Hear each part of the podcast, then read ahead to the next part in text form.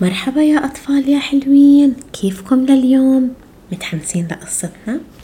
قصتنا كتير حلوة أنا متأكدة إنكم كلكم راح تحبوها اسمها هل يطير الحصان؟ شو رأيكم؟ الحصان بيقدر يطير ولا لا؟ أنا زيكم أنا بفكر إنه الحصان ما بيقدر يطير خلينا نشوف القصة شو بتحكي لنا جلس جدي كنعان يستمع إلي باهتمام كبير. بينما رحت أشكو إليه أخي نور الدين فهو يعارضني ويرفض ما أقول.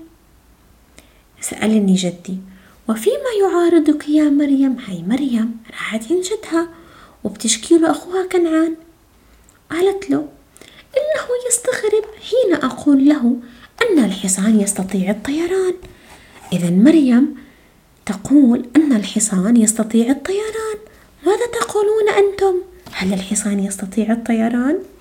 أنا لا أعرف مثلكم خلينا نشوف قام جدي كنعان فضمني عن يمينه وضم أخي نور الدين عن شماله وقال إذا كان الحصان بجناحين فهو يستطيع الطيران إذا الحصان يستطيع الطيران. وهل الحصان عنده جناحين؟ هنا هتفت هتاف المنتصرين. أجل أجل كان له جناحان يا جدي. فأبدى أخي نور الدين استغرابه مجددا أظن أن نور الدين مثلنا نحن أيضا مستغربون. كيف الحصان يستطيع الطيران وله جناحين؟ قال جدي هي معجزة. لرسولنا محمد صلى الله عليه وسلم هل تعرفون ما معنى معجزة؟ معجزة يعني الرسول يستطيع فعلها ولا أحد آخر ولا أحد آخر يستطيع فعلها. حدثت هذه المعجزة في رحلة الإسراء والمعراج. قلت: أسمعت يا نور الدين؟ لقد كنت محقة. فكر نور الدين قليلا ثم سأل جدي عن تلك الرحلة فروى لنا الحكاية. وقال كان محمد صلى الله عليه وسلم يدعو الناس في مكة إلى الإسلام ويأمرهم أن يعبدوا الله عز وجل وأن يتركوا عبادة الأصنام التي لا تضرهم ولا تنفعهم. كيف ناس يعبدون الأصنام؟ لا تضرهم ولا تنفعهم. فصدق الرسول عدد قليل جدا وكذبه كثيرون. وصاروا يؤذونه صاروا يؤذوه ويشتموه. يعني يسبوا عليه. وهو يدعو الله عز وجل أن يهديهم. الرسول كان يحكي الله يهديهم الله يهديهم. إذا أكيد كان الرسول حزين إنه بدعو الناس إلى الإسلام. وناس شوي اللي صدقته وناس كتير اللي كذبته وظلهم يحكوا عنه كاذب كاذب كاذب. صحيح؟ أكيد كان زعلان.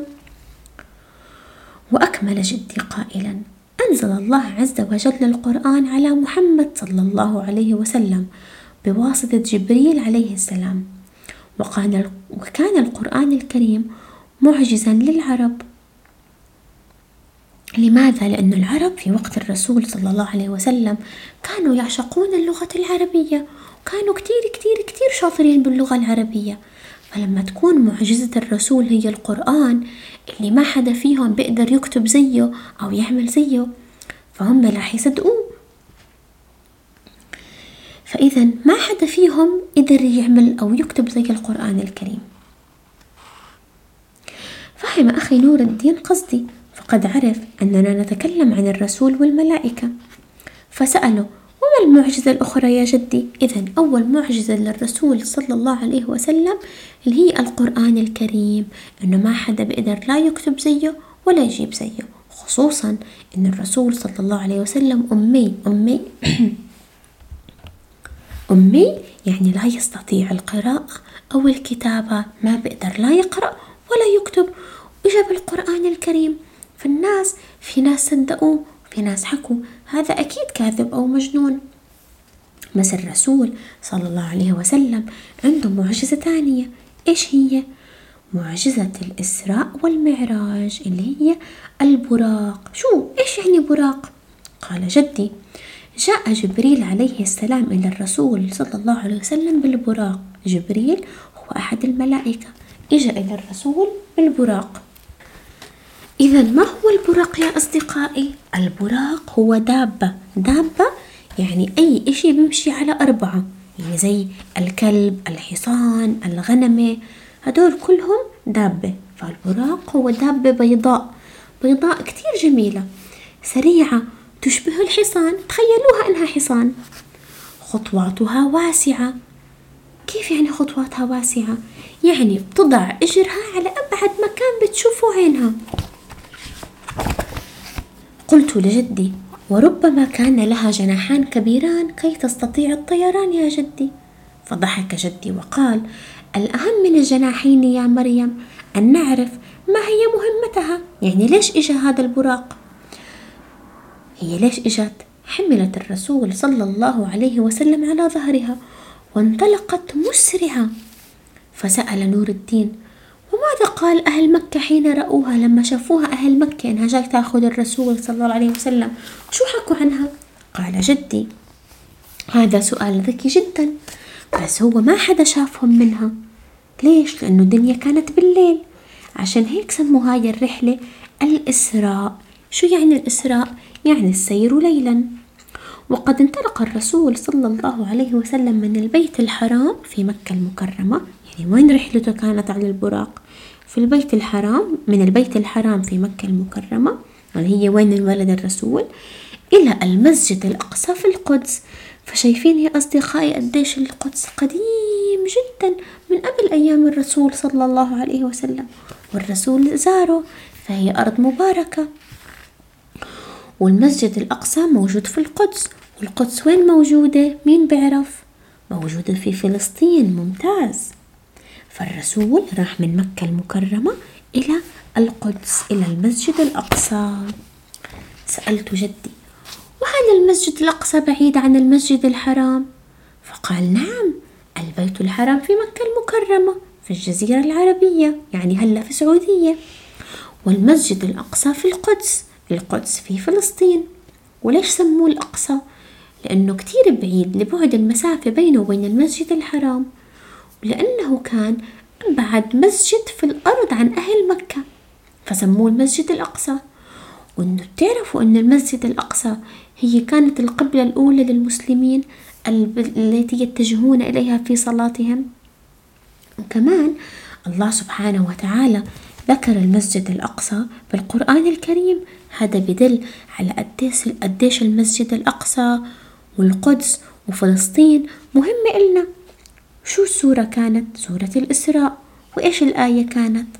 سبحان الذي أسرى بعبده ليلا من المسجد الحرام إلى المسجد الأقصى الذي باركنا حوله. لنريه من آياتنا إنه هو السميع العليم. صدق الله العظيم. ويقال أن الصخرة التي صعد عنها الرسول هي وسط الأرض وأقرب نقطة إلى السماء. الرسول راح رحلة. كيف راح الرحلة؟ على البراق اللي هو حصان أبيض جميل جدا جدا جدا. وانتقل من مكة المكرمة إلى المسجد الأقصى في القدس في فلسطين. قلت لجدي من المؤكد يا جدي أنه أمضى أياما وليالي حتى وصل إلى المسجد الأقصى. ليه؟ لأنه كثير بعيد. فأكيد كثير طول.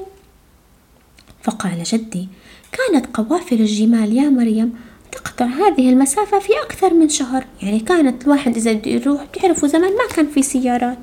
فإذا كان الواحد يروح من مكة المكرمة إلى القدس كان يكون على الجمل أو على الحصان أكثر من شهر. بس البراق قطع الرحلتين في ليلة واحدة. يعني بالليل راح ورجع. قالوا طب إيش يعني الرحلتين؟ الرحلة الأولى هي الإسراء. اتفقنا إنها من مكة المكرمة إلى القدس المسجد الأقصى. والثانية هي المعراج. المعراج صعد من المسجد الأقصى إلى السماء. لما وصل الرسول صلى الله عليه وسلم إلى المسجد الأقصى الله عز وجل جمع له كل الأنبياء كلهم كلهم جمع له في المسجد الأقصى. والرسول صلى فيهم ركعتين. يعني هو كان قائدهم. بعدين سيدنا جبريل أخذ الرسول وصعد فيه إلى السماوات العلى حتى وصل إلى السماء. يا يا لها من رحلة عظيمة أكيد كان الرسول مبسوط. إنه راح من مكة المكرمة للقدس لمسجد الأقصى. وصلى بكل الأنبياء والرسل هو كان الإمام. وبعدين رجع طلع للسماء. يا سلام قد إيش إشي حلو. هي فعلا كانت رحلة عظيمة وخففت من حزن النبي صلى الله عليه وسلم لأنه كان حزين. وهاي كانت زي كأنها هدية من الله عز وجل إلى الرسول صلى الله عليه وسلم عشان يتخفف عنه الحزن يبطل حزين. حزين يعني زعلان. ويزداد بها قوة وثقة في النفس. وبهاي الرحلة فرض الله على المسلمين الصلوات الخمس. بنفس هاي الرحلة لما الرسول عرج إلى السماء الله سبحانه وتعالى فرض على المسلمين الخمس صلوات اللي إحنا هلا بنصليها الفجر والظهر والعصر والمغرب والعشاء. بعدين سأل نور الدين من المؤكد أنه عاد من السماء إلى مكة مباشرة؟ حكى له الجد. ضحك وحكى له لا ما راح. نزل مرة تانية من السماء إلى المسجد الأقصى وبعدين من المسجد الأقصى لمكة المكرمة. وصل على مكة المكرمة الفجر. يعني راح بالليل ورجع الفجر ليلة كاملة. وأكمل جدي قائلا لما أخبر الرسول أهل مكة بأمر رحلته تعجبوا من كلامه. في ناس كتير كذبوا. وحكوا لا أنت كذاب. كيف يعني رحت بالليل ورجعت على القدس وإجيت؟ يعني مستحيل. إحنا بنقعد أشهر وإحنا نروح هناك.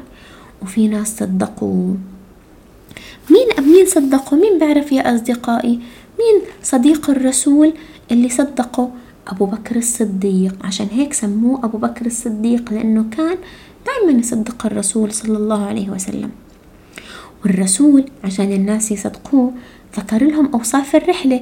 حكى لهم كيف شكل المسجد وحكى لهم شو شاف على الطريق وحكى لهم إنه في قافلة يعني قافلة يعني مجموعة كبيرة جايين عنا.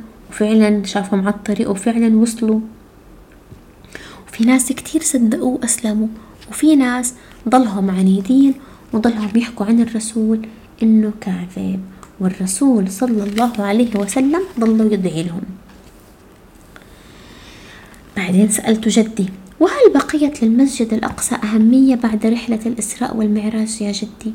فقال هذا مؤكد. المسجد الأقصى جدا مهم. لأن الله باركه وبارك ما حوله ولقد حرص المسلمون على قداستها ورعايتها والحفاظ عليها والدفاع عنها دوما لأنه فيها المسجد الأقصى والمسجد الأقصى هو واحد من المساجد الثلاثة اللي دعانا الرسول صلى الله عليه وسلم أنه نشد الرحال إليها. كيف إيش يعني نشد الرحال إليها؟ أنه نسافر عشانها. دعانا الرسول أنه نسافر عشان نصلي بالمسجد الأقصى زي المسجد الحرام في مكة المكرمة. فإيش المساجد اللي تشد الرحال إليها؟ المسجد الحرام والمسجد الأقصى والمسجد النبوي. طب هل نستطيع الصلاة في المسجد الأقصى؟ قال جدي لو كنت في القدس لصليت صلواتي كلها في المسجد الأقصى. الجد كان يتمنى أنه هو ساكن بفلسطين عشان يصلي في المسجد الأقصى. ابتسم جدي وقال نحن في بلاد الشام أرض الحشد والرباط. وقال رسول الله صلى الله عليه وسلم لا تزال طائفة من أمتي على الدين ظاهرين لعدوهم قاهرين لا يضرهم من خالفهم. قالوا فأين هم؟ قال بيت المقدس وأكناف بيت المقدس. يعني حوالين بيت المقدس. خلوا ماما وبابا يورجوكم الخريطة. كيف الرسول رحلته من الإسراء من مكة المكرمة إلى فلسطين؟ وشوفوا كمان خريطة فلسطين وشوفوا كمان وين موجود القدس وخلوا ماما وبابا كمان يورجوكم صورة المسجد الأقصى وقبة الصخرة. فقط يا أصدقائي هاي هي قصتنا لليوم. بتمنى إنها تكون عجبتكم وبتمنى إنكم تعرفوا أكتر عن الإسراء والمعراج. وإنكم تعرفوا أكتر عن فلسطين. فلسطين بلد جدا جميلة والقدس جدا جميلة والمسجد الأقصى وقبة الصخرة كمان جدا جميلين. خلوا ماما وبابا يورجوكم الصور وأتمنى إنها عجبتكم القصة. إلى اللقاء في قصة أخرى.